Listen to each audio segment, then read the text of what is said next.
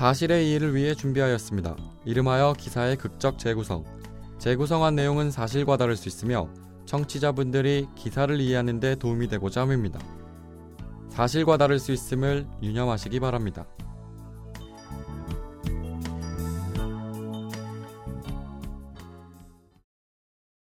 나도 당신과 같은 사람인데 사람 낳고 직업 생겼지 하는 일이 천하다고 내가 천한 것은 아닙니다.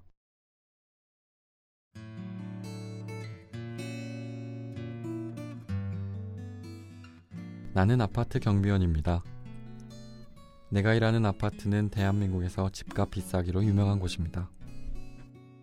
평생을 모아도 살 수 없는 그런 집에서 살고들 있는 사람들은 표정이 여유로워 보이더군요. 간혹 집안일을 시키고 경비원으로서 하지 않아도 되는 일을 말하는 그들의 얼굴에선 당연함이 묻어나왔습니다. 반상회에서 매달 5만 원과 명절이 되면 주는 떡값이 있기 때문에 불만의 표정도 드러낼 수 없었죠. 애시당초 TV에서 나오는 최저임금이니 노동자의 권리는 나와는 너무도 먼 이야기였으니까요. 아파트 경비원들은 서로를 의지했습니다.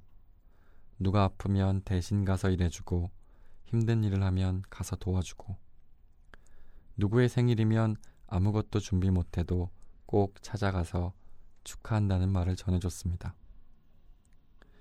경비원 중 한 명인 이 씨가 힘들어한다는 걸 알았습니다. 다른 동에 있을 땐 늘 밝게 인사하고 나를 맞아줬는데 동을 옮기자 점점 표정이 어두워졌습니다. 아파트 경비원들은 참아야 하는 사람들이었기 때문에 근심과 걱정은 얼굴에 잘 드러나지 않습니다. 근데 이 씨의 표정이 너무도 안 좋게 변하더군요. 걱정이 되어 찾아가면 넌지시 입주민 하나 때문에 너무 힘들어 라는 짧은 말을 내뱉었습니다. 이 짧은 말이 모든 걸 설명해 주었지만 뭐라 할 말이 없었습니다. 어느 날인가 이 씨의 동을 지나다 입주자 한 명에게 혼나고 있는 이 씨의 모습을 보았습니다. 유난히 위축된 그의 어깨와 모욕적인 발언을 서슴치 않는 입주민의 모습을 보았습니다. 사람 대 사람으로서의 대화가 아닌 모습. 자신을 지키기 위한 최소한의 변명도 하지 못하는 이 씨의 모습에 너무나도 화가 났지만 이 씨를 거들기라도 하면 저의 생활도 위험해지리라는 무의식에 아무 말도 하지 못했습니다. 방치 아닌 방치의 상황이 몇 개월 지속되었죠.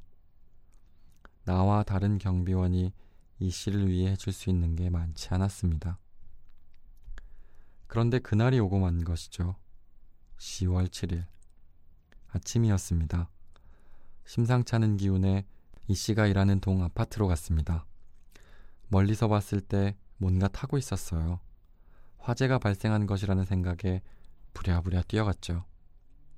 그런데 그 불이 그 강렬하게 타고 있는 건 이 씨였습니다. 그렇게 병원으로 이송된 이 씨는 이번 달 7일 끝내 목숨을 잃었습니다. 복받치는 화와 미안함에 그리고 아무것도 해줄 수 없는 좌절감으로 하루하루를 보냅니다.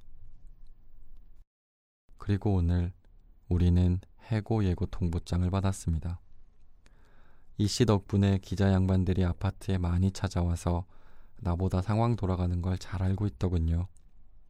어떤 사람은 이 씨 때문에 입주자 대표 회의가 보복성으로 그런 거다라고 말하고 어떤 사람은 아파트 경비업체가 계약 만료되면 절차상으로 통보해야 하는 거고 별 문제 없이 우리를 다시 써줄 것이라고도 말합니다.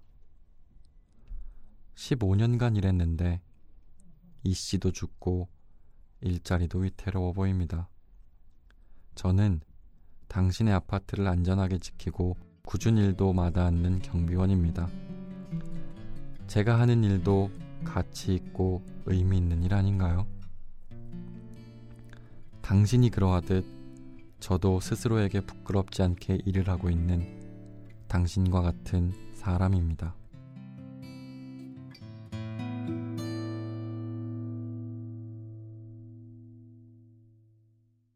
서울 강남의 한 아파트 경비 노동자들이 전원 해고 통보를 받은 것으로 알려졌습니다.